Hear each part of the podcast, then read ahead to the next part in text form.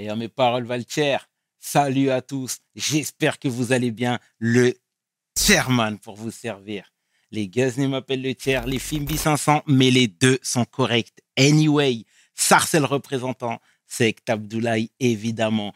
Bienvenue sur WeSL. C'est toujours ton émission qui rassemble et motive.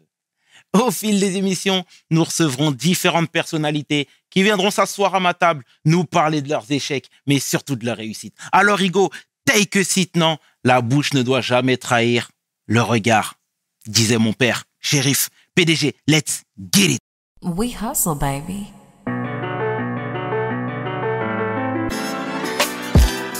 Chairman. Hustle, baby. Chairman. Hustle, baby. Le chairman. de retour sur WeHustle et aujourd'hui, je suis vraiment fier de recevoir un grand homme, un philanthrope, un homme qui nous fait du bien, un homme qui nous a pavé le chemin, celui que l'on nomme Rachid Arabe. Take a seat. Rachid, comment tu vas? Bien, Ouais. et même très bien. et un tout petit peu impressionné des mots que tu emploies. C'est vrai Pavé le chemin. Ouais, c'est vrai. Et c'est véridique. Je n'exagère pas. Merci déjà au nom de toute l'équipe de WeSL pour ce que tu as fait, ce que tu continues de faire. Et puis, euh, clairement, je, je n'ai pas grossi le trait. Sache-le. Alors je prends. Rachid, est-ce que tu peux te présenter pour les gens qui ne te connaissent pas? Le peu de personnes, mais c'est comme ça. Rachid Arabe, Mhm. euh, j'ai longtemps été journaliste sur France Télévisions, une trentaine d'années. Euh, ensuite, j'ai été membre du Conseil supérieur de l'audiovisuel. Et ensuite, à, à l'issue de ce mandat dans une institution qui régule l'audiovisuel, euh, je n'avais pas le droit de travailler pendant trois ans pour des questions de conflit d'intérêts dans les chaînes que j'avais contrôlées. Donc, c'est à partir de ce moment-là, j'ai commencé à réfléchir sur ce que je voulais faire. J'ai regardé la télévision, je me suis rendu compte que j'avais plus envie d'en faire. Et des rencontres ont fait que je me suis tourné vers euh, le digital sur une vieille idée audiovisuelle qui était la mienne, un vieux fantasme, une utopie qui était de créer un Arte entre la France et l'Algérie, entre mes deux pays. Et euh, ce projet a évolué tout doucement grâce à, des amis, à des associés. Et c'est devenu aujourd'hui une production de contenus digitaux entre la France, le Maghreb, et surtout autour de la Méditerranée, et j'espère un jour entre euh, la France et l'Afrique, l'Europe et l'Afrique. Aussi immodestement que ça peut se, concevoir, ça s'appelle Leak. C'est des contenus qu'on retrouve sur les réseaux sociaux, euh, sur, euh, sur Insta, sur, sur Facebook, sur TikTok, sur YouTube. C'est des contenus qu'on produit nous-mêmes, qu'on produit ici en France, mais aussi de l'autre côté de la mer et qui a un objectif, c'est de mettre en, visibilité tous ceux qui sont des créateurs, des jeunes créateurs autant que possible, et que ce soit des créateurs de, musique, des créateurs euh, d'entreprise ou euh, des créateurs d'initiatives. C'est pour essayer de, de renvoyer une autre image des euh, enfants et des petits-enfants de l'immigration. Bravo pour ce que tu entreprends et pour cette audace. Et d'ailleurs, c'est pas mal. Ce hein. qui compte, c'est pas les objectifs, c'est le parcours. Ouais, je suis bien d'accord. On va retracer le parcours, forcément. On va retracer la petite vie. C'est comme ça qu'on fonctionne ici. Moi, je veux que tu nous parles de la Kabylie déjà. tu es né là-bas, dans les Jebel. Je suis, je suis un un Mazir, je suis kabyle, berbère. C'est ma langue maternelle même, puisque j'y suis né. euh, et les trois premières années de ma vie, j'y ai vécu chez ma grand-mère, parce que mon père était déjà parti en, émigration dans, en France. Et donc, pendant trois ans, je n'ai entendu et parlé que la langue kabyle, qui est ma langue maternelle, qui est celle que j'ai encore dans, dans l'oreille aujourd'hui. C'est, quelque chose de très particulier, mais c'est tout, comme toutes les appartenances, elles sont particulières. Et c'est pas une identité au sens fermé que je, que je porte. C'est au contraire une identité, comme toutes les minorités en fait. On se rend compte que les minorités, pour exister, il faut qu'elles euh, aillent se frotter aux majorités. Exact. Et euh, c'est ce que la minorité kabyle et berbère a fait, mais pas seulement au Maghreb, en Afrique, euh, subsaharienne même, où on, on voit que cette tradition de ce peuple très ancien qui est le peuple berbère euh, a traversé les siècles Mhm. et tout s'est transmis oralement. Et c'est ça que je trou- et c'est ça que j'essaye de, de porter aujourd'hui. Et ce qui est étonnant, c'est qu'on je le transmets en plus avec une autre langue. Je le fais avec le français, qui est ma deuxième langue maternelle, si, si je puis dire. Et d'ailleurs, je, tiens à dire que vendredi 12 janvier, c'est le jour de l'an berbère. Ça s'appelle Yenaer. C'est le premier jour de l'an. C'est un calendrier agraire qui est utilisé. Et les berbères entrent le 12 janvier dans l'année 2979. Pour tous ceux qui disent qu'on est en retard, moi je trouve qu'on est un petit peu en avance. Eh ben, merci pour cette petite précision. Très bien. Moi, je veux que tu nous parles cette fois-ci de la Lorraine. Tu es arrivé très jeune là-bas. Euh, tu sais, toi-même, tu étais de culture musulmane. Euh, Pas de culture musulmane. J'ai pas été élevé dans la religion musulmane. mais les parents étaient musulmans? Pas pratiquant. D'accord. Mes grands-parents l'étaient. Mhm. Mais là, je veux savoir, même si tes parents ne l'étaient pas, tes grands-parents si, et en Algérie, les gens que tu côtoyais l'étaient plus ou moins, je pense. Là, tu arrives en, Alsa en, en Lorraine, il y avait la non-séparation entre l'Église et l'État. Moi, je veux savoir, c'était comment déjà ce premier choc C'est pas un choc, parce que quand on a trois ans, euh, je crois qu'on- je crois qu'on a, on a la capacité d'amortir beaucoup de chocs. Le choc, il a peut-être été plutôt pour ma maman, qui se retrouvait du jour au lendemain de ces montagnes de Kabylie, dans la, la région du, de l'Est de la France, euh, sans, sa famille, sans ses repères. C'est peut-être pour elle qu'il y a eu le choc. Même si aujourd'hui, elle me dit qu'il n'y a pas eu de choc. Euh, mais c'est vrai que la question religieuse est importante parce que, l'air de rien, effectivement, il faut vous rappeler que la Moselle vit toujours sous le régime, du concordat. C'est-à-dire que c'est avec l'Alsace euh, les seuls territoires français où il y a encore un lien entre la religion et l'État. C'est-à-dire que la religion a un pouvoir réel. Et par exemple, je suis arrivé, je commençais l'école primaire dans une école protestante, j'ai continué le secondaire dans un collège catholique, et je n'ai découvert l'école laïque et républicaine que à la faculté. Donc c'est vrai que j'ai pas été marqué par ça, mais c'est des, marqueurs quand même qui, te, font penser. Et donc moi, en fait, c'est vrai que par exemple, j'ai j'ai été frappé par euh, l'aspect très austère de l'école euh, où j'ai fait mon primaire, qui était adossée au temple protestant. Si tu connais les temples protestants, c'est très austère, c'est très froid, c'est très dépouillé. Euh, et puis, j'ai souvenir, moi, quand je suis arrivé au collège, où euh, il y avait des cours de religion, de religion catholique, bien évidemment. Alors moi, la première fois, on m'a dit, est-ce que tu veux y aller? Moi, je comprenais pas pourquoi on me posait la question. Et j'ai dit, oui, je veux bien aller à- au cours, parce que je trouvais que c'était pas normal que j'y aille pas Mhm. avec les autres. Et euh, j'y suis allé. Moi, j'ai appris des choses aussi. Par exemple, je me souviens, un prof de religion qui m'avait épaté parce qu'il avait dit, euh, je vais vous parler de Jésus, le premier révolutionnaire. Et je me suis dit, tiens, il est intéressant ce garçon-là. Mais donc, c'est quand je dis que je j'ai pas, pas de pratique, j'ai pas une culture musulmane, mais je dirais que je suis extrêmement attentif à cette, euh, à l'aspect cultuel de la religion musulmane. Cultuel, mais surtout ce qui m'intéresse et ce que je porte, moi je pense, c'est l'aspect culturel. Parce qu'en fait, je porte, même si je suis kabyle, berbère, et donc pas véritablement arabe d'origine, je porte quand même une partie de la culture musulmane. De ce, de ce point de vue-là, oui, je, je veux, je veux bien l'assumer. Mais je veux pas le dire comme étant, je veux dire, euh, voilà, je suis pas un pratiquant. Je suis quelqu'un qui, qui essaie de trouver ce qui- ce qu'il y a de bien dans, dans, dans ces religions-là. Et ça m'a permis d'avancer. Mais tout en ayant quand même, je pense que ça m'a poussé beaucoup vers la spiritualité, en fait. Et euh, vers ce qui est au-dessus de nous, alors que certains appellent Dieu, que d'autres appellent autrement. Mais je suis convaincu, moi, qu'il y a une forme de spiritualité que nous portons les uns, les uns et les autres, et que les cultures comme les nôtres, qui sont des cultures orales, euh, traduisent mieux ce que c'est que cette, euh, cette, euh, ce sens de la spiritualité, de savoir ce qu'on est, ce qu'on fait. Tout à l'heure, quand je t'ai dit, ce qui compte, c'est pas l'objectif, c'est le parcours. Moi, je crois que ça s'applique à beaucoup de choses. C'est, OK, on a des objectifs, on a des choses qu'on a envie de réussir. Mais comment tu arrives à le faire? Et ça, je pense que les, euh, les religions ou la spiritualité peuvent être des guides.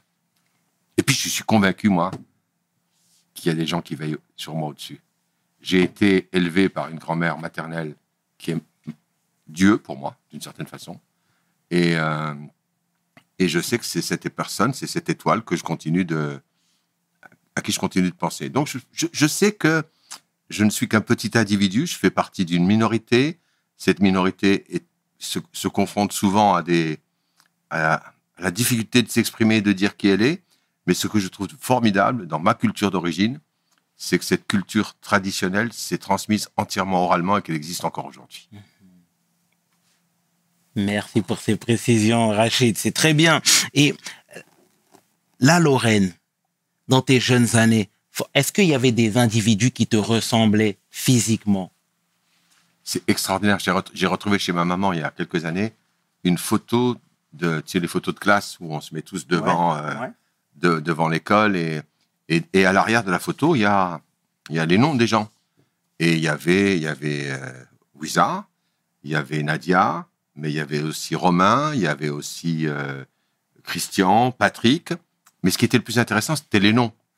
Et quand on regardait les noms qu'il y avait derrière, la, la Lorraine étant une terre d'immigration depuis très longtemps, on trouvait beaucoup de noms d'origine polonaise, notamment, italienne, et on commençait à voir arriver des noms de- d'origine africaine ou maghrébine. Et c'était un peu ce, Mais j'ai jamais eu l'impression d'être différent d'eux.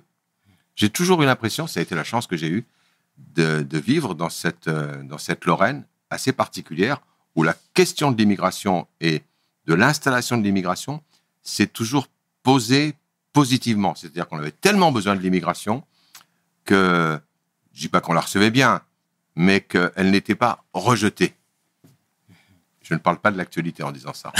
J'entends, j'entends très bien. Tu sais, tout à l'heure dans l'introduction, je disais que tu nous avais pavé le chemin. Et nous, cette génération-là, on a eu le, on a eu la chance de vous avoir, entre autres, tu vois. On parle tout le temps du champ des possibles. Moi, j'avais reçu euh, Omar Sy il y a quelque temps, euh, que, que, que je salue au passage fraternellement. Moi aussi. Et il vient sur Ligue Voilà. quand il veut. Voilà, voilà, voilà. Qui nous disait que aux États-Unis, en fait, des petits, c'était des choses qu'on inculquait aux enfants, à savoir, tu vas réussir, tu peux le faire.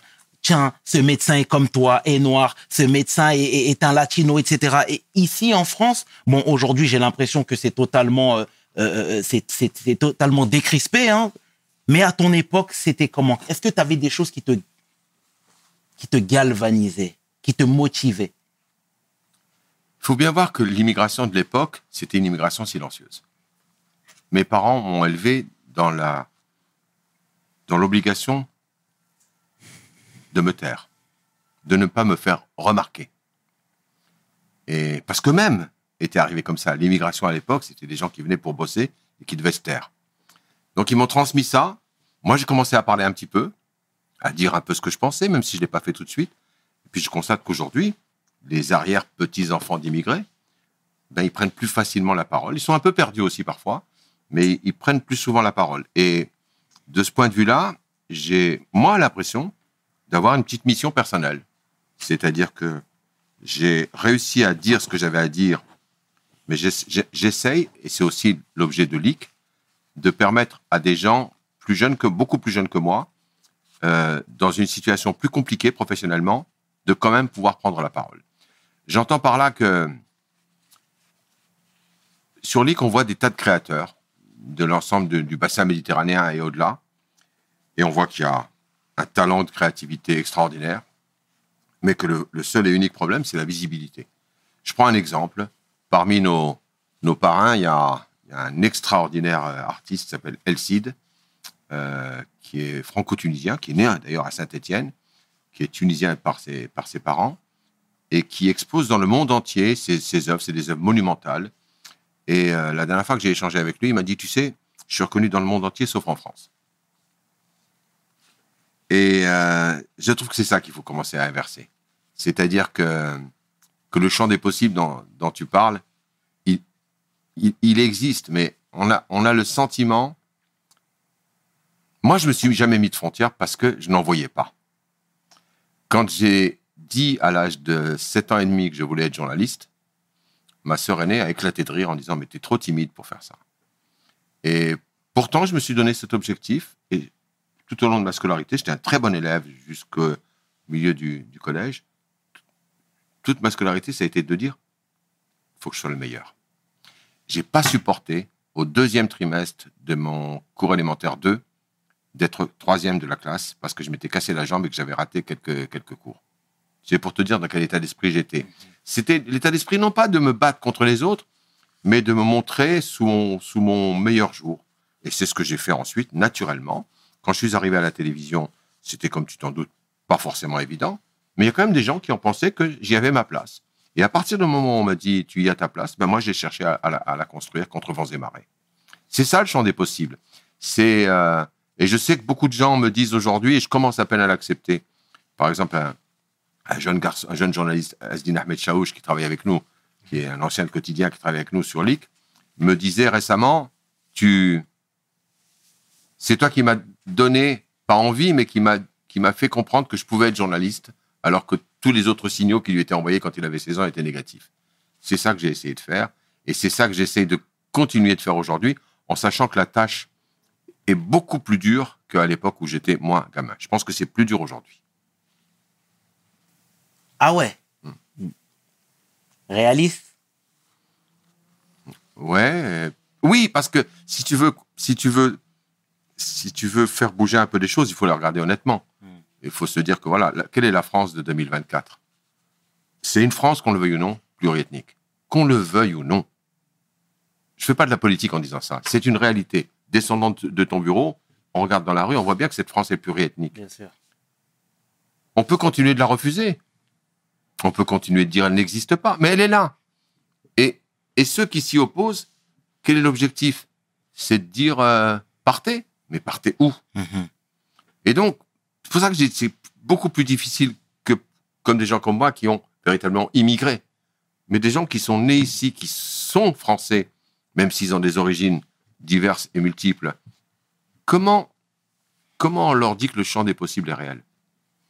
Alors, il est possible, effectivement, beaucoup dans le monde artistique, euh, dans le monde du sport, mais on voit pas que c'est une réalité dans le monde de l'entreprise, par exemple. Mhm.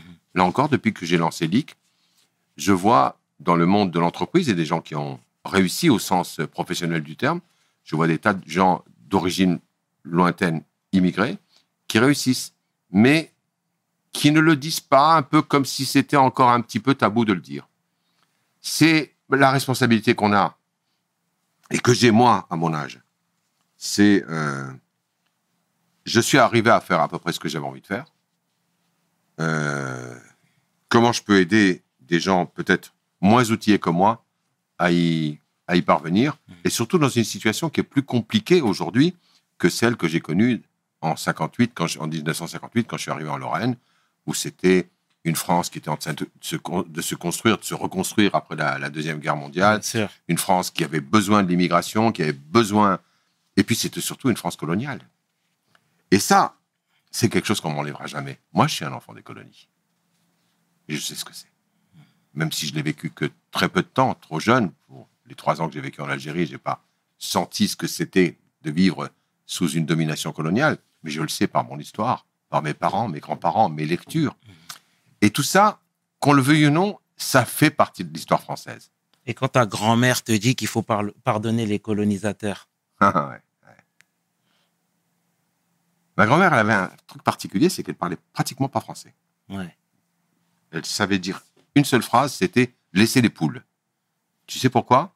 Parce que sa maison était juste en dessous de la caserne de l'armée française et que les militaires passaient souvent devant chez elle pour aller en ville. Et elle avait dans, dans la petite impasse où je suis né, où elle habitait, quelques poules qu'elle laissait là dans, dans, dans la ruelle. Et quand elle voyait les militaires, elle venait, elle disait Laissez les poules, laissez les poules Euh, je- je- je- je- petit- Petite anecdote pour dire que c'est- intéressant d'ailleurs de, de toujours de regarder d'où on vient. Je reviens à l'idée du, du parcours dont on parlait tout à l'heure. Moi, ce qui m'intéresse, c'est que je m'inscris dans la lignée du parcours de ma grand-mère. Que c'est pas un parcours qui est écrit, qui est, qui est, qui est défini, mais je pense que je m'inscris là-dedans et ça me donne une force folle. Je suis allé il y a un an et demi sur sa tombe en Kabylie. Euh, je déteste les cimetières. J'en suis sorti, j'étais pas triste. J'ai pas pleuré. J'en suis sorti en me disant, la force tellurique, elle est là. Si je peux me permettre, pas un conseil, mais de partager quelque chose avec les générations plus jeunes, c'est de leur dire, regardez ce que vous, peuvent vous apporter vos ancêtres, vos parents, vos frères, vos sœurs. Je pense que c'est là-dessus qu'il faut qu'on aille chercher de la force. Moi, la force, je l'ai trouvée dans la famille. Ah, Je l'ai trouvée dans la solidarité. bien. Ça, on dit souvent de nous, Africains, que on est resté à une lointaine période. Il y a un président de la République française qui avait dit ça. On n'était pas rentré dans l'histoire où je ne sais plus quelle était. Mais quand je regarde objectivement les défauts et les qualités des sociétés africaines, dans les qualités que n'a pas la société française, il y a la notion de solidarité. Et moi, je le vois dans ma propre famille, quand quelqu'un est malade, quel, que soit l'endroit où il est, on est avec lui. Quand une personne âgée a besoin d'aide, on est avec elle. Je pense que ça, c'est quelque chose qu'on peut apporter à la société française en lui disant, voilà les valeurs qui sont, qui sont les nôtres. Et surtout que la société française, elle a besoin de ça. Elle a besoin, moi j'ai, j'ai, j'ai une belle famille, j'ai, j'ai une belle-mère qui est une dame âgée. Je vois que l'âge est, devient de plus en plus un handicap dans la société française. Et que, contrairement aux sociétés africaines, maghrébines, on ne prête pas assez attention aux aînés. Les aînés ont beaucoup de choses à nous passer. Tout à fait d'accord. Beaucoup. Et tu as bien raison, Rachid. Je suis parfaitement d'accord avec ce que tu es en train de dire. Et tout à l'heure, je te parlais encore d'ambition, de travail. Euh, je suppose que tes parents te l'ont inculqué, euh, très jeune même. Vous êtes issu d'une famille modeste, vous? Oui, bien sûr. Très modeste. Très, très nombreuse et très modeste. On Ouais. est neuf enfants. Ouais, ouais, ouais. Mhm. Et J'ai cru comprendre. Mais tu sais, même très jeune, en 61 précisément, il y a eu une perquisition chez vous parce qu'on pensait que vous faisiez partie que de Mon la père. que ton Mhm. père pardon faisait partie de la rébellion algérienne. Mhm. Moi, je veux savoir quand on a quelques bribes, quelques flashs de tout ça, etc. Est-ce que ça ça te pousse pas davantage à faire, à en faire deux fois plus ou du moins en faire dix fois plus que les autres? En tout cas, ça te pousse à être encore plus prudent. Moi, j'ai un souvenir très précis, effectivement, celui que tu cites. Euh, je ne sais plus si c'est vraiment 61, mais c'est dans ces eaux-là, c'est avant, l'indépendance algérienne, où il y a une descente de police dans... Mon père tenait un certain nombre de cafés et d'hôtels en Lorraine, Ouais. et euh, il y a une descente de police parce qu'effectivement, euh, on devait chercher à trouver ceux qui, ceux qui aidaient le FLN, le Front de Libération Nationale Algérienne. Et euh, je me souviens de... J'étais à la fenêtre, à, à l'étage, j'avais peur, parce que les types, ils avaient des, ils étaient en civil, mais ils avaient des pistolets mitrailleurs. Et euh, donc, ils, sont, ils ont fait la fouille de tous les gens qui étaient là, etc. Puis, quand ils sont partis, dans la rue, un des types a pris son pistolet mitrailleur et il a tiré une rafale dans le trottoir. Ouais. Je, n'ai- je pas oublié le son de ce truc-là. Ça construit ça. Je me dis pourquoi il fait ça? Ouais. Qu'est-ce que j'ai fait de mal? Qu'est-ce que mon père a fait de mal? Ça fait partie des choses qui te, qui te structurent. Mais en même temps, tu, tu- tu vois, moi, je suis pas dans la revendication. J'essaye de bien faire ce que je fais. Je ne suis, pas- en train de dire aidez-moi à réussir ou j'essaye de faire en sorte que ce que m'ont transmis mes parents, le miracle de mon histoire. J'ai un père, j'ai eu un père, il est décédé. J'étais très jeune. Euh, mais qui était tout à fait lettré, qui avait fait des études, qui parlait très bien le français, qui l'écrivait très bien, qui me citait Lamartine, et, euh, et, et qui avait une magnifique écriture. D'ailleurs, j'ai repris sa signature, c'est la, c'est la mienne aujourd'hui. Je signe de la même façon que mon père. Mais à côté de ça, j'ai eu une maman qui n'est pas allée à l'école alors que son père était directeur de l'école de son village. Mais ma mère, qui était déjà la première d'une famille nombreuse, avait estimé, très jeune, qu'elle devait aider sa maman.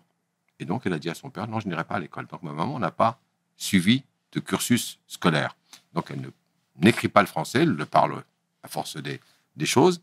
Mais je me demande toujours comment ma mère a fait poursuivre mes études sans parler, sans lire la langue dans laquelle je m'exprimais en cours. Pour moi, c'est un miracle. C'est un miracle. Mais au bon sens du terme. C'est-à-dire qu'elle avait cette capacité à savoir si je faisais bien ou pas bien. C'est ça que nous apprennent les aînés. C'est beau, hein, c'est bon en tout cas ce que tu dis euh, à propos de ta mère et des aînés. hein. Mhm. Magnifique, euh, Rachid. Et cette fois, Je suis en train d'essayer de dire aux gens, on a une histoire, Ouais. on a une famille, on a des traditions. On on- on n'est pas venu de nulle part. on, on- vous- voilà. Alors aujourd'hui, ça se complique un peu parce qu'on est aussi, aussi français. Exact. Mais moi, je, je n'arrête pas de prendre le bon côté de la France. Moi, je suis passionné par la France. Sans transition, Rachid, hein, je vais parler cette fois-ci des coulisses de ton arrivée à Paris. Ouais. Voilà. Euh, J'ai bien cru comprendre que tu as toujours été passionné par le métier de journaliste. Et c'est magnifique, ça. Tu sais, c'est toujours beau même quand tu réalises ton rêve de gosse. Hein. Euh, moi, je veux savoir qui t'a mis le pied à l'étrier? Il y a deux personnes dont je peux citer le nom. Bien sûr. euh, deux journalistes en fait qui étaient qui étaient parallèlement enseignants à l'école de journalisme de Strasbourg que j'ai que j'ai suivi, dont je suis dont je suis diplômé. Et euh, le premier s'appelle Jean-Claude Darigo. En plus, c'était le spécialiste des affaires religieuses. C'était le type qui, qui couvrait l'actualité du pape. Et un autre s'appelait Jean-Marie Belin, euh, que je vois encore, parce qu'il est dans, dans l'ouest de la France. Et ces deux-là étaient mes enseignants, un euh, en, en technique de la télévision et en technique de la radio. Et les deux ont eu le génie de remarquer que j'avais un truc en plus de- par rapport à tous les autres étudiants, l'oralité. Et que comme j'étais obligé, avec ma grand-mère, il fallait que je me démerde hein, dans, Ouais. dans le peu de kabyle que j'avais, et avec ma maman aussi, Mm. et que en fait, ils ont décelé le truc en plus que j'avais, pas un truc en moins. Et ils m'ont dit, mais alors que moi je rêvais d'une carrière de journaliste de presse écrite, moi je voulais écrire dans le monde diplomatique, nulle part ailleurs. hein. Je trouvais qu'il fallait vraiment un journal sérieux, dans l'idée que je me faisais du journalisme. Et eux, ils m'ont dit, mais non, va vers des médias oraux. Et c'est comme ça qu'ils m'ont poussé vers ça. Et c'est ce qui m'a fait, ce qui n'est pas une voie royale, mais j'y suis entré très naturellement. J'étais encore étudiant. Je faisais des stages dans des stations régionales de ce qui s'appelait FR3 à l'époque. Et c'est comme ça que ma personnalité et ma fameuse oralité ont été un plus et pas un moins. Moi, j'ai vu ici et là, même pour avoir lu ton livre, que tu étais en Nouvelle-Calédonie, même Mhm. reporter là-bas sur le terrain. Et euh, là-bas, ça se passait pas très bien entre les Kanaks et les Caldoches. Donc, euh, toi, c'était finalement, tu avais quelques bribes de la guerre d'Algérie parce que tout à l'heure, tu me disais que on ne t'en parlait pas souvent à la maison, mais tu es quelqu'un de curieux, donc tu allais te documenter. On t'en a voulu là-bas en Nouvelle-Calédonie. Mhm. Est-ce que tu peux nous dire pour quelle raison, s'il te plaît? Ben, parce que dans un, dans un reportage, j'avais fait le lien entre, euh, fait un rapprochement entre la situation calédonienne et la situation algérienne. Aussi bêtement que ça.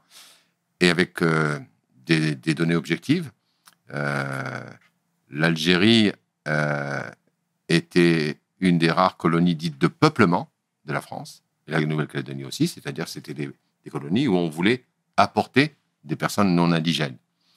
Et puis, c'était aussi. Moi, en fait, cette idée m'était venue. J'avais fait un reportage avec, euh, avec l'armée, Nouvelle-Calédonie, qui était en train. Tu connais pas la Nouvelle-Calédonie, on appelle ça le Caillou. C'est une longue île très étirée, euh, où les tribus sont très disséminées, mais où il n'y avait aucune route qui permettait d'aller de l'ouest à l'est. Mhm. Et l'armée a tracé un, ce jour-là un- une sorte de piste pour que les gens se, puissent se, se- se rencontrer. Mhm. Et en voyant ça, je me suis dit, c'est, ça me rappelle des choses que j'ai vues, que j'ai lues. Ouais. Ça me rappelait l'Algérie, effectivement, de, de l'action militaire euh, qui était en même temps d'essayer de maintenir les populations d'une façon isolée, mais en même temps de maîtriser la façon dont elles pouvaient se rencontrer. Et donc, en fait, j'ai eu le malheur, je résume, j'ai eu le malheur ou le bonheur de faire allusion à, à la situation algérienne des années de la guerre lors d'un reportage de Nouvelle-Calédonie. Et qu'est-ce que je n'avais pas dit? Qu'est-ce que je n'avais pas dit? Et là, tout d'un coup, tout est sorti. Ouais. Euh, mais comment ça se fait? Il est d'origine algérienne, c'est normal qu'il pense ça, etc. On avait décidé que par destination, mes origines faisaient ce que je pense. En fait, ce que je pense, ce que je pensais n'avait rien à voir avec mes origines, un petit peu quand même, mais avait, avait, avait surtout à voir sur mon observation des choses, tout simplement. Tout simplement. C'est donc voilà. Mais je, l'ai- je l'ai assumé. Mais à côté de ça, c'est une des rares fois où je me suis rendu compte que un journaliste qui ne se serait pas appelé Rachid Arab aurait fait la même phrase que moi, on n'en aurait pas voulu. C'est tes convictions, ça? J'en suis sûr. Tu sais, dans la même période, il y a Monsieur Gouja, qui était DRH. Paix à son âme, je crois. Paix à son âme. qui était euh, du coup DRH chez France Télévisions, qui te disait constamment que tu aurais des soucis avec ton nom de famille. Ce type était génial en même temps. C'était un vieux monsieur. À l'époque, c'était un, vieux monsieur qui m'a reçu euh, à l'époque où j'avais des, contrats à durée indéterminée sur la, sur la télévision publique. Et on m'a dit écoutez, tout le monde me dit qu'il faut absolument vous engager, que vous êtes excellent, qu'il faut donner un, un CDI. Et euh, je dis Ben, j'en suis ravi. Et il m'avait dit dans la conversation comme ça mais imaginez, imaginez qu'un qu'un jour vous ayez à traiter des questions de, de politique intérieure, euh, le fait de vous appeler Rachid Arabe, ça risque de vous poser des problèmes. Il disait pas ça pour me m'embêter, il me disait ça pour me protéger, je pense, dans son esprit. Et c'est vrai que j'ai été totalement déstabilisé et que là, on a raconté l'histoire par la fin, mais donc je me retrouve chez un DRH qui me dit changer de nom et je sors de la salle de, de rendez-vous, je ferme la porte en me disant mais qu'est-ce qu'il m'a demandé, qu'est-ce que je peux lui dire? Et en fermant la porte, je vois sur le machin, il s'appelait Monsieur Gouja. Et là, mon côté facétieux me dit T'aurais dû lui dire qu'il devrait changer de nom. le rire. Ouais. Le- là, tu vois, je trouve que c'est ce qui, c'est ce qui marque le plus aujourd'hui dans, dans l'évolution qu'on a. Mm. C'est qu'on commence à rire de nous-mêmes Ouais. et on commence à, à savoir rire de nous-mêmes, à découvrir. Moi, je trouve par exemple qu'il y a, on le voit sur Leak, il est en train de naître un humour d'origine maghrébine qui est, à mon avis, équivalent à l'humour juif. Mm.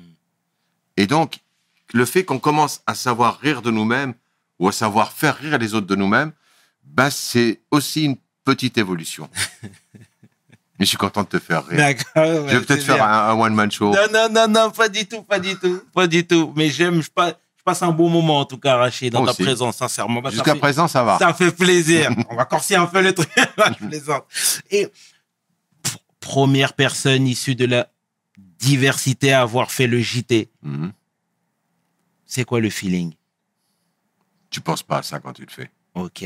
Surtout, honnêtement, les toutes premières fois où j'ai fait le, journal télévisé, alors j'ai commencé à présenter des journaux télévisés bien avant.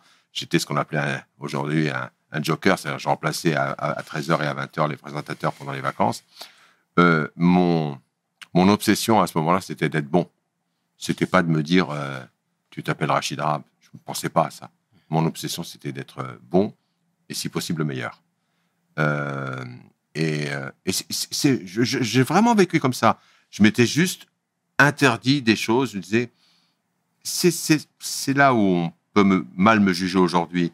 Euh, je je m'interdisais, par exemple, je l'ai raconté récemment, je m'étais interdit de couvrir la manifestation, ce qu'on a appelé la manifestation des beurs en 83 en France, Ouais. la manifestation pour l'égalité contre le racisme. Je m'étais interdit de la couvrir parce que je me disais, euh, le téléspectateur, s'il voit un reportage sur cette manif-là faite par Rachid Arabe, je ne serais pas crédible. Je suis honnête avec moi. hein.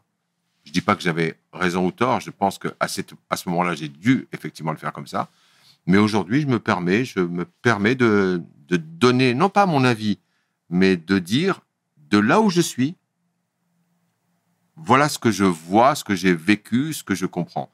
Et donc, la présentation du journal télévisé, pour moi, ça a été essentiellement un exercice professionnel.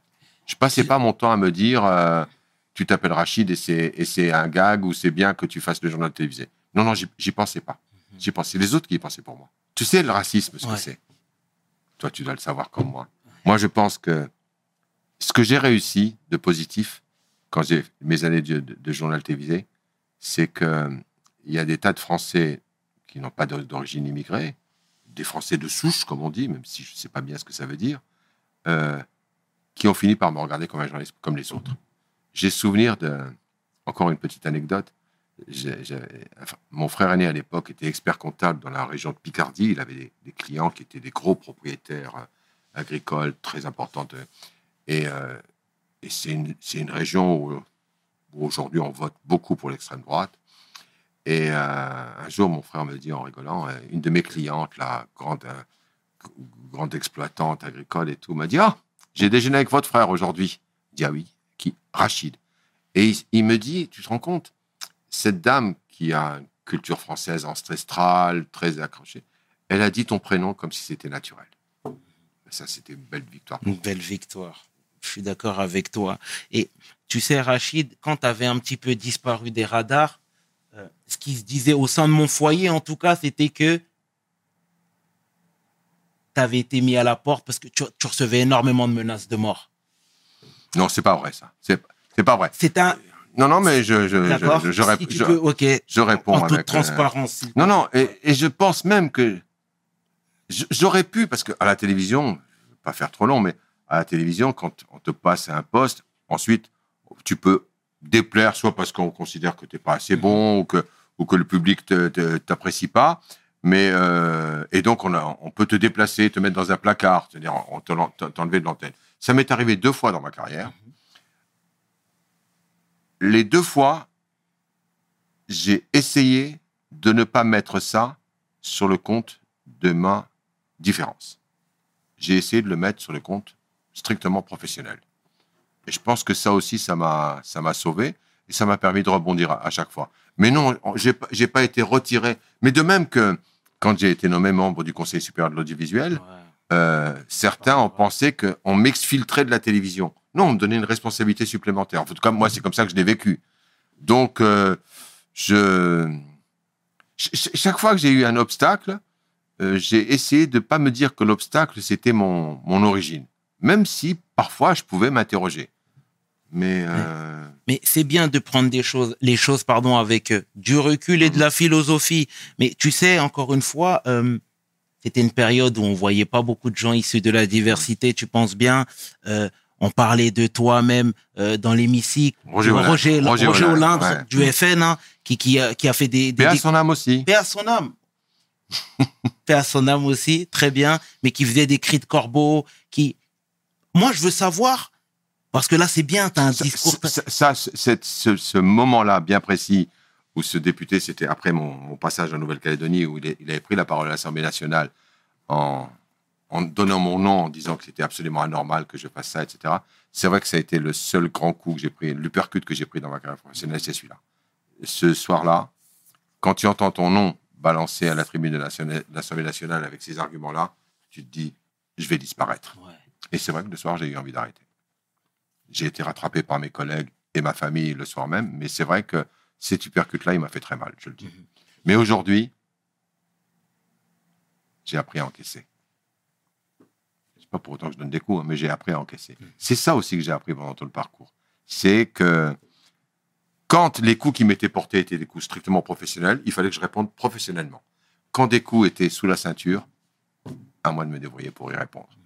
Et la famille, que te disait la famille? Parce que tes parents sont arrivés un petit peu sur la pointe des pieds ici. Ils auraient très bien pu te dire, va dans un métier un petit peu plus conventionnel. Aucun, ne me l'a dit. Moi, j'ai souvenir de, de mon père euh, me disant exactement fais les meilleurs outils possibles. Moi, pour ma part, c'est lui qui parlait, hein, j'en sais assez pour ce que je fais. Euh, donc, il me disait fais des études. Et quand, j'ai dit journaliste, je pense pas. Je sais que ça m'a d'ailleurs marqué parce que c'était une université à Strasbourg. Euh, et mon père a débarqué un jour à la fac. Il avait Mhm. pris rendez-vous avec le directeur de l'école. Et moi, j'ai c'est qu'est-ce qu'il fait là, mon père? En fait, il était venu s'assurer que c'était une école bien. Donc, c'était bien la preuve qu'il me faisait confiance. Il voulait juste être sûr de pouvoir faire, euh, faire confiance à, à l'école aussi. C'est magnifique ce que tu dis. Et, et, et- et merci déjà pour euh, ces conseils, parce que tu t'en rends peut-être pas compte, mais C'est du partage. Je n'ai pas la prétention de donner des conseils, c'est du partage. en tout cas, on prend, sincèrement. Est-ce que tu peux nous parler cette fois-ci des coulisses de ton arrivée au CSA C'est un choix délibéré. J'aurais très bien pu dire non d'y aller, euh, de Ok. ne pas y aller. Hein. Non, c'est un choix. On m'a proposé, j'aurais pu dire oui ou j'aurais pu dire non. J'ai dit oui. Mais j'ai dit oui de façon euh, circonstanciée. J'ai réfléchi. Donc je savais que ça voulait dire que je ne ferais plus d'antenne pendant six ans, parce que je ne savais pas que c'était en fait neuf ans. Mais euh, je l'ai fait sans, sans, le, moindre regret. Et puis je me suis plongé dans ça euh, comme, un, comme un jeune étudiant qui, découvre une nouvelle carrière. J'ai app- j'ai appris une nouvelle carrière. Non, j'ai j'ai pas pensé du tout. Tu sais, j'ai pas de. Peut-être que un des trucs qui m'a protégé à la, télévision, c'est que contrairement à beaucoup d'autres starlets, dont je suis, où j'étais, euh, je sais que ce qui est important à la télévision, c'est le média et pas le présentateur. Et que, même si le présentateur a son rôle pour faire passer les choses, mais. Et donc, quand on m'a déplacé d'un rôle de présentateur à, un- autre rôle, je savais que la machine allait continuer de fonctionner. Je n'avais pas l'ego qui se disait sans moi, ça marchera pas. Quand j'ai arrêté de faire le 13 heures, contre mon gré, parce que je pensais que la formule avec Carole Gessler fonctionnait bien et qu'elle devait continuer, mais la direction en a décidé autrement pour des questions de marketing, des questions d'audience.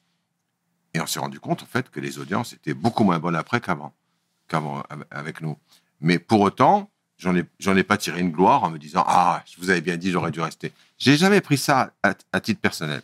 Et puis, ce qui m'a aussi fait relativiser euh, tous ces tous, tous ces honneurs, tous ces hauts et, et tous ces bas, c'est pour ça que je peux re- relativiser les bas. Parce que on m'a appris à relati- relativiser les hauts. J'ai un- une histoire encore, une anecdote. En 2000, j'ai donc le, le 7 d'or de meilleur présentateur. Pour ceux qui sont les plus jeunes, 7 d'or, c'était la, distinction attribuée par un grand journal qui s'appelait Télé 7 jours à celui qu'on considérait comme étant le meilleur présentateur de cette année-là. Donc je l'ai en, l'an 2000.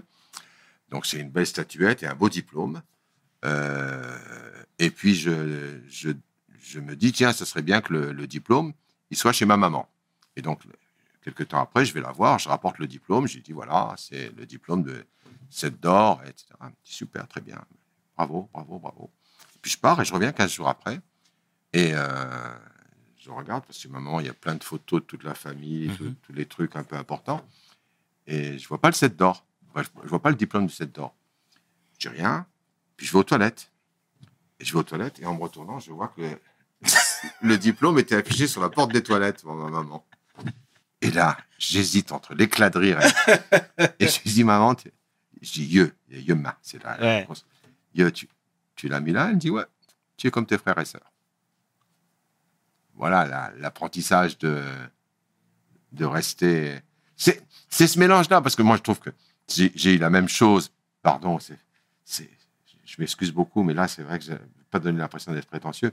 Mais quand on me décerne la, la- la Légion d'honneur, honnêtement, j'en suis fier. Mm. J'en j'en suis fier. Mais j'en suis fier pour qui? Pour mes parents.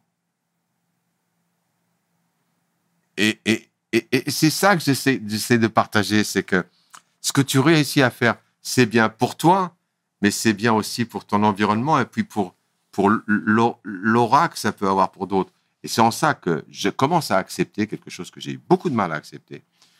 Euh, on l'a vu dans un film récent que- qui a été fait sur TMC qui s'appelait- L'Arabe dans le poste. Je ne sais pas si tu as vu ce, ce film-là, où j'ai accepté de témoigner sur le nombre de gens qui disent Tu m'as donné envie de faire ce métier alors que je me disais, moi, enfant d'immigré, etc., etc. Je l'ai longtemps refusé ce rôle-là. Je commence à l'accepter parce que je suis âgé aujourd'hui et que je me dis j'ai rien à, j'ai rien à gagner à dire que je suis que j'en suis conscient, mais je me rends compte que j'ai donné le champ des possibles dont tu parlais tout à l'heure, je l'ai ouvert à des gens qui devaient se dire non non je vais pas le faire. Et je- ils- moi j'étais très fier quand je faisais le journal télévisé. Les plus beaux compliments, ils me venaient des euh, des chauffeurs de taxi portugais et vietnamiens. Hmm. Ils me disaient on est content que vous soyez là. Je me disais bon sang, je sers à ça. Magnifique, Rachid. Et ça n'a pas toujours été facile, comme on le dit depuis tout à l'heure, hein, mais c'est un peu ton CV qui est comme ça. Et il y a Anne Hidalgo qui disait que, excuse-moi, on est obligé d'en parler, je suis désolé, que tu étais l'alibi de la gauche. Ouais, ouais, ouais. Tu vois, donc finalement, tu as à chaque fois quelques petits, petits rappels qui te montrent aussi que tu n'es pas toujours légitime, que tu Mm. n'es pas toujours à ta place. surtout, sur- toujours confisqué par eux. C'est-à-dire que je n'existe pas en tant que personne. Pardon, je m'énerve un peu. Je n'existe pas en tant que personne. Je- je- J'en ai voulu beaucoup à Madame Hidalgo, beaucoup. Je le lui ai dit au téléphone. Je lui ai dit, mais vous décidez à ma place que je suis un alibi. C'est vous qui me désignez comme alibi. Vous, vous, vous, vous- comprenez ce que ça veut dire de dire à un, un- un monsieur de 50 ans qu'il est un alibi alors qu'il vient de faire toute sa carrière pour essayer d'être tout sauf un alibi et en plus, alibi de gauche. C'est-à-dire qu'en gros, je suis prisonnier dans tous les sens. Je n'ai pas le droit d'être ce que je suis. Mais c'est indigne. C'est au moins aussi grave que les accusations racistes, pour moi. Pardon, je le dis de façon un peu solennelle, mais ça... Il y a... il y a... Ah, je, fais- je me pèse le mot avant de le lâcher, hein. mais il y a quand même un peu de néocolonialisme quand même dans tout ça. On sent la, la, la, la douleur. Le- C'est pas de la le- douleur. Le temps n'a pas apaisé la douleur. c'est c'est pas de la douleur parce que sincèrement euh, je te dis le seul hypercute que j'ai- pris je t'ai raconté tout à l'heure c'était pas de la douleur là, c'est de la colère. Ça me fait pas mal, mais ça me met en colère. Et je le dis. Et c'est peut-être là où j'ai eu de la force, c'est que j'ai commencé à le dire. Je n'ai pas accepté.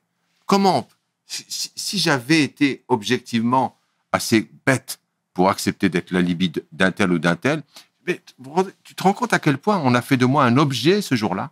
C'est-à-dire que je n'avais pas capacité de penser, c'était les autres qui décidaient ce que j'étais. C'était quelqu'un qui disait, il est un alibi. Mais oh, oh, est-ce que je, est-ce que j'ai eu envie de dire à Madame Hidalgo, qui est d'origine espagnole, vous êtes l'alibi de l'immigration au Parti socialiste? Est-ce que j'aurais osé dire ça? Non, parce que je ne le pense pas. Le néocolonialisme a quand même encore des vestiges euh, importants. Je pense que c'est fondamentalement une des questions qui continue de nous diviser, c'est que la question coloniale, qu'on le veuille ou non, ne se termine pas avec la fin des générations qui l'ont connue, mais se perpétue avec les nouvelles générations d'une façon beaucoup plus insidieuse et plus douloureuse peut-être. Et après ce coup de fil, tu l'as revu? Non, mais ça me manque pas. hein. Voilà, je lui ai dit ce que je pensais. Hein. Mhm. Ça m'a pas empêché de faire mon chemin. hein. C'était quoi ton poste précis au sein du CSA J'étais conseiller, un, un des neuf conseillers, donc euh, à, égalité, pour traiter. Moi, je traitais beaucoup de questions qui concernaient la, radio, parce que c'est un média que j'aime beaucoup. Toutes les questions de déontologie, parce que voilà, je reste un journaliste. Je m'occupais aussi beaucoup des, questions internationales, des relations internationales entre les, télévisions. Euh, une autre passion qui est celle du, sport, donc je me suis beaucoup occupé du sport à la télévision. Bref, tout un tas de, portefeuilles, comme on dit dans un gouvernement, euh, qui étaient des choses auxquelles je tenais. Et puis des choses que j'ai apprises. Je suis allé sur des, des terrains euh, euh, où j'étais moins à l'aise. Je suis allé apprendre euh, un peu ce que c'était le début de la radio numérique, de la TNT, de la télévision numérique. J'ai aussi appris, appris la, la technologie. Ça a été vraiment pour moi un- une période d'apprentissage euh, extrêmement importante parce que je- ça m'a permis de comprendre que un média, quel qu'il soit, qu'il soit digital comme le tien et le mien, ou qu'il soit hertzien, euh, un média, c'est pas une, une, une fin en soi. Il y a des tuyaux qu'il faut connaître et comprendre, mais ensuite, le principal, c'est le contenu. Et c'est en ça qu'aujourd'hui, moi, je me sens très à l'aise d'avoir changé et de, de faire comme toi tu fais, c'est-à-dire de considérer que les contenus euh, peuvent se distribuer par les réseaux sociaux notamment, euh, mais les contenus ne changent pas. Les contenus doivent être de qualité. Absolument. Et c'est là-dessus que je me bats, moi. Magnifique. C'est que les contenus sur les, sur les réseaux, on peut avoir des petites vidéos rigolotes, marrantes, etc. Moi, j'aime bien voir des chats qui, des, chats qui jouent sur ma chaîne. Mais j'aime bien aussi voir sur les réseaux, voir euh, des gens qui témoignent et qui ne seront pas, par définition, audibles sur une chaîne nationale hertzienne.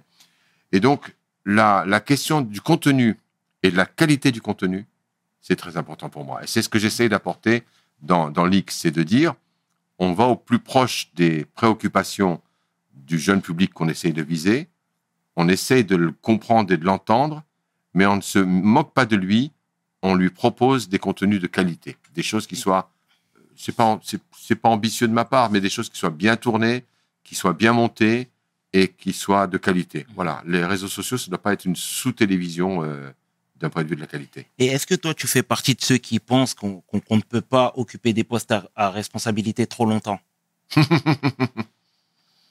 tu veux dire dans le monde politique, Dans, le monde, euh, politique, dans le monde audiovisuel Moi, je, je, je suis arrivé à, à la, à la télévision, euh, à la grande chaîne qui s'appelait Antenne 2 avant, qui avant, avant France 2. Les plus jeunes ne connaissent pas, mais Antenne 2, c'était la référence absolue de la télévision publique en, en France. C'était et c'était dirigé notamment par un monsieur qui s'appelait Pierre Dumaillet, qui était là depuis l'époque de l'ERTF. Mhm. Il a longtemps dirigé des, des chaînes de télévision. Il est passé au placard, il est revenu. Je pense que sa longévité, a été euh, plutôt une bonne chose qu'une mauvaise chose. Donc, euh, rester à des postes, je pense que c'est c'est pas une mauvaise chose. Mais en même temps, c'est vrai que, par exemple, c'est vrai qu'à la, fin du mandat au CSA, j'étais un peu perturbé parce que je venais de faire six ans euh, actif, vraiment très actif, Euh, et je me disais, oh, ben, j'aurais peut-être bien continué un peu. Ben, le mandat était de six ans, donc je dis, bah, le mandat s'arrête. Donc, moi, je pense que comme à la télévision, euh, ce qui m'a souvent sauvé, c'est que je me suis, je n'ai jamais pensé que le fauteuil dans lequel j'étais- assis m'appartenait. Ok. Et est-ce qu'on peut faire des, des, des- comment dire, on peut construire des amitiés saines au sein de ce milieu, de ce microcosme? Tu sais, toi, tu disais que Michel Boyon, entre autres, tu t'entendais bien avec lui, qui était euh, plus ou moins le président du CSA, Mhm. Et que du jour au lendemain, stop, niet, plus de nouvelles, plus d'images, plus de sons. Ici, en parlant toute transparence, Rachid, il faut le dire. Je l'ai revu, Michel Boyan, depuis. C'est vrai que. ben, ça s'appelle Loin des yeux, loin du cœur. Mais ça n'empêche pas, justement, que moi, de cette période du CSA, mais aussi de la période de France Télévisions, j'ai gardé quelques amis. J'aurais presque pu enlever le S. Euh, mais ça veut dire que ces amitiés-là, elles, sont solides et elles sont, elles sont profondes. Moi, très sincèrement, ça je, je comprends que euh, on ait des, des amitiés professionnelles, mais vraiment, mes, mes amitiés intimes, elles se comptent sur les doigts de trois doigts, sur les, allez, sur trois doigts. C'est pas beaucoup, mais c'est pas mal. Ça me suffit. Et t'en avais conscience même avant de, ren- avant de rentrer dans ce milieu? Non, Ou non, du pas moins, du tout. c'est l'expérience qui a forgé cette analyse-là. ouais. Tu sais, je- sur, sur l'expérience, je cite souvent une phrase de, du philosophe chinois Confucius Mhm. qui disait L'expérience est une lanterne qui n'éclaire que le chemin parcouru. L'expérience est une lanterne qui n'éclaire que le chemin parcouru. C'est-à-dire que tout ce que tu as vécu, ça te permet, si tu te retournes, tu dis Ouais, ça, il faut pas que je le refasse. Mais ça t'empêchera pas de faire des bêtises après. Donc, c'est ça l'expérience. C'est ça te permet de d'apprendre et de, de te tromper un petit peu, un petit peu moins souvent. Mais euh, j'ai- vraiment le sentiment, et ça c'est un autre truc que j'ai envie de partager, c'est que le fait de grandir ou de vieillir pour moi n'est pas une tare, Ouais. c'est une richesse. Et j'en reviens, j'en reviens à la question de la solidarité avec les aïeux et de la solidarité familiale ou tribale. Euh, dans nos sociétés, on, respecte les anciens. Je pense que ce qui a, ce qui a été un peu déclencheur de la perte de repères d'un certain nombre de jeunes Français d'origine immigrée, c'est l'absence des anciens. Ou la méconnaissance des anciens. L'autorité, au bon sens du terme. Moi, je pense que on a, des, on a beaucoup de, de droits. Il faut les défendre. Mais bon sang, on a beaucoup de devoirs. Et il faut les remplir. C'est un peu sentencieux comme ça, mais c'est comme ça que je le vois, moi, au quotidien. C'est bien parce que tu as toujours le respect des anciens et, Mhm. et moi je suis admiratif et tu sais, tout à l'heure je te l'ai dit, hein, mon ressenti par rapport à tout ça. Et on est en totale adéquation tous les deux. Rachid, Rachid Arabe. Sherman, C'est magnifique. Merci pour ce partage, clairement. Et tu sais, au CSA, je suis désolé, on va rester un petit peu encore, hein, je suis désolé, mais au CSA, euh, parfois, il y avait des fuites. Tu sais, même nous, le, le, comment dire, l'auditeur lambda, parfois, de se demander pourquoi il n'y avait pas la, l'arbitre qui sifflait la fin du match quand il y avait des dérapages, il y avait de multiples dérapages, etc. Comment toi t'expliques qu'il y a certaines émissions, entre autres, où certains personnages euh, arrivent constamment à passer à travers les mailles du filet? Parce que le, filet n'existe plus. Moi, alors, je vais faire un bilan. Je, l'ai fait, je l'ai établi, le bilan de mes six années comme notamment responsable des questions de déontologie sur les chaînes de télévision. Je suis intervenu chaque fois que je l'ai jugé utile. Mais d'une façon circonstanciée et, euh, et j'allais dire euh, contradictoire. C'est-à-dire, je ne disais pas, c'est pas bien ce qu'ils ont fait. J'instruisais la chose de telle façon qu'on on voit si aux yeux de la loi, ce qui avait été fait était bien ou pas. La difficulté qu'on a aujourd'hui, c'est que le régulateur de l'audiovisuel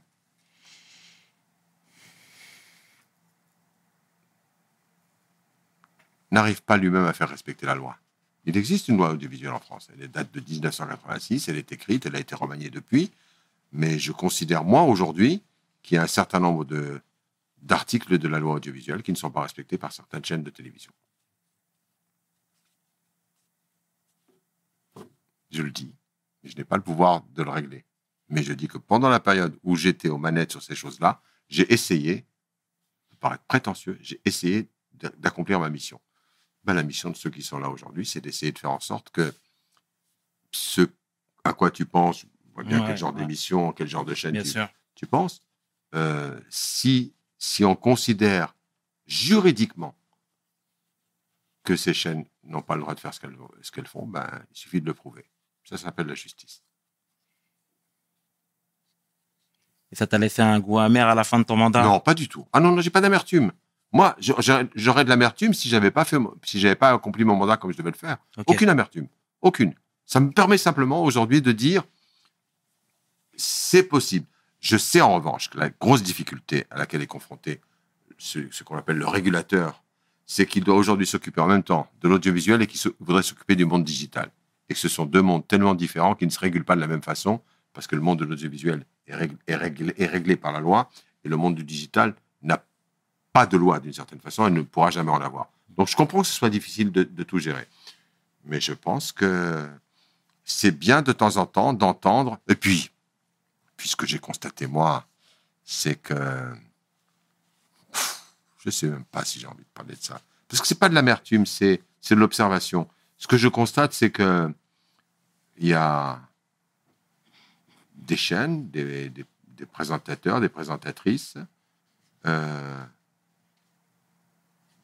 qui qui passent leur temps à dire ce qu'ils pensent. Moi, je mets au défi quiconque, en regardant les journaux que j'ai présentés, de savoir ce que je pense. Ok. Ça a le mérite d'être clair. Eh ben, dis donc. Très bien, très bien, très bien. Et à la fin de ton mandat, tu t'es retrouvé au chômage, Hum à Pôle emploi. Hum L'ego. Comment tu te sou- comment tu t'es trouvé, comment tu t'es senti? Parce que tu as présenté, tu as mis en avant, tu as mis en lumière les gens qui étaient euh, au chômage. Et là, tu te trouves dans la même rangée, dans la même lignée Hum, que. hum, hum. Il faut juste pour qu'on comprenne bien que savoir que en fait, c'est un chômage forcé. Mhm. C'est-à-dire que je, je pouvais, enfin, je veux dire, il y a certainement des chaînes, il y en a des, qui ont eu envie de travailler avec moi, lég- mais légalement, je n'avais pas le droit de travailler. Donc, euh, c'est là où je me suis retrouvé au chômage forcé. Et puis, c'est vrai que je le, je le raconte, c'était un matin de février à la NPE de, s'appelait la NPE à l'époque de, de Nanterre, quand je me suis retrouvé dans la file et que les gens me regardaient en me disant, mais qu'est-ce qu'il fait là?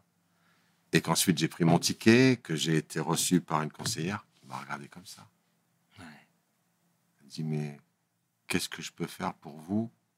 Je dis, ben voilà, je ne peux que m'inscrire au chômage, mais en même temps, je n'ai pas le droit d'aller travailler dans le secteur qui est le mien. C'est la loi. Des fois, la, la loi peut être incohérente. Et la pauvre jeune fille était paumée. Elle m'a dit, vous me donnez une seconde, s'il vous plaît. Elle est sortie. Était allée voir sa, sa supérieure hiérarchique. Est- Et l'autre est revenu, disant, mais qu'est-ce qu'il fait là, lui? Et c'est pour ça que je l'ai... C'est... c'est- Il y a une petite émotion un peu particulière, parce que déjà, je pense que vivre le chômage est, est- est toujours vécu comme une honte personnelle. Je pense que c'est principalement le moteur. Et euh, là, je ne l'ai pas vécu comme une honte, mais comme un, comme un truc qui, euh, qui, aurait pu être une, qui aurait pu être une honte. Mais je l'ai surmonté. Contre mauvaise fortune, j'ai essayé de faire bon cœur. J'ai essayé tout simplement de, de me dire bon, ben, puisque j'ai pas le droit de travailler dans l'endroit où je suis, où je, où je sais travailler, je vais en chercher un autre. Et c'est à partir de là que j'ai commencé à, à créer l'idée l'idée de, de leak et que j'ai créé quelque chose de nouveau. Voilà. Y a- J'ai pas, j'ai pas d'amertume. J'ai des petites bricoles qui me font mal. Mais sincèrement, si je fonctionnais à l'amertume à mon âge, je me fatiguerais beaucoup. Et j'essaie simplement de fonctionner. Je te l'ai dit tout à l'heure, au tout début, euh, ce qui compte, c'est pas les objectifs, même si les objectifs ils sont, ils sont importants. C'est vraiment la façon dont tu les atteins et donc le fameux parcours. Et moi, ce qui me met à l'aise aujourd'hui, c'est que je n'ai pas honte du parcours que j'ai fait et je suis assez enthousiaste sur le parcours que j'essaie de tracer pour les années à venir. Qu'est-ce que je peux rêver de plus? En tout cas, merci sincèrement pour ce partage. T'es généreux, tu donnes. Et ce sera ma dernière question, Rachid. Promis. C'était plus long que prévu. je Mais suis non, c'est un plaisir, c'est un plaisir. Et ton petit champion dans tout ça, Ah. parce que plus, plus dans ton livre, tu disais que il te suivait un petit peu partout sur la banquette arrière, tu le trimballais ici et là et tout. Euh, il écoutait même ce que Paul Bénichou malheureusement Ouais, disait sur toi. ouais, Ouais, ouais, exactement, tu vois. Donc c'est une, histoire horrible. ça. absolument, ouais. absolument, c'est douloureux. Donc je vais pas te demander de la raconter. Ceux qui voudront la connaître, Mais mon champion aujourd'hui. Ouais, exactement. C'est un magnifique garçon. Il a- Magnifique. Il a, 23 ans. Ouais, Quand euh, c'est mon beau-fils, hein, c'est pas mon fils, c'est mon beau-fils. Et quand euh, on s'est chamaillé pendant des, des mois et des années même, parce que je trouvais qu'il faisait trop d'ordi, trop euh, qui euh, pendant ses cours, euh, la nuit. Et aujourd'hui, c'est ce que je crois être un petit génie de la 3D, euh, créatif. Je comprends tout ce qu'il a fait pendant des années, tout seul dans sa chambre avec son ordinateur. Il, a, il s'est inventé un métier, ensuite il a fait des études, il, les a terminées, il a, son master aujourd'hui. Il commence à avoir quelques missions sur des gros films. Et c'est ma fierté. Alors que c'est pas mon fils, c'est mon beau-fils. Et le truc le plus, le, le, le plus extra que j'ai avec lui, c'est quand je vais mal, et j'ai eu ces temps-ci des moments où c'était un peu compliqué pour lui, pour lancer tout ça, des moments difficiles, il vient, il pose sa tête sur mon épaule. c'est beau, c'est fort, c'est fort ce que tu dis, Rachid. Sincèrement, on le salue au passage, le petit champion. Nils, Nils. Shout out. En tout cas, Rachid, sincèrement, au nom de toute l'équipe de We Hustle, nous te remercions pour ce partage, cette jovialité, cette générosité. Et puis, tu nous as pavé le chemin. merci beaucoup de, de- de ton intérêt, ton écoute. Et euh, je pense que moi, j'adore les interviews. Ouais. Je pense que je, je crois que j'ai été un bon intervieweur parce que je me mettais toujours à la place de l'interviewé et que j'essayais de le mettre en valeur et pas de le pas de le désinguer. Et que je pense que tu es un bon intervieweur. Ça me touche sincèrement. Provenant du best, ça me touche forcément. Merci, Rachid. Et bonne année à tous. Vœu, Rachid. Et on peut le dire en berbère Vas-y. Un William Guez. Aïe, aïe, aïe, aïe, aïe. M. William Gelbes. Non, William Guez, non, non, non. La phrase exacte, c'est S guess, I'm guess. S guess, I'm guess. As guess, I'm a guess. Voilà, c'est la bonne année en berbère. As guess, I'm a guess. Merci, Rachid. C'était le tiers avec l'homme que l'on nomme, du moins le grand monsieur que l'on nomme Rachid Arabe pour We Hustle. Mes paroles valent tiers. Peace. We hustle, baby.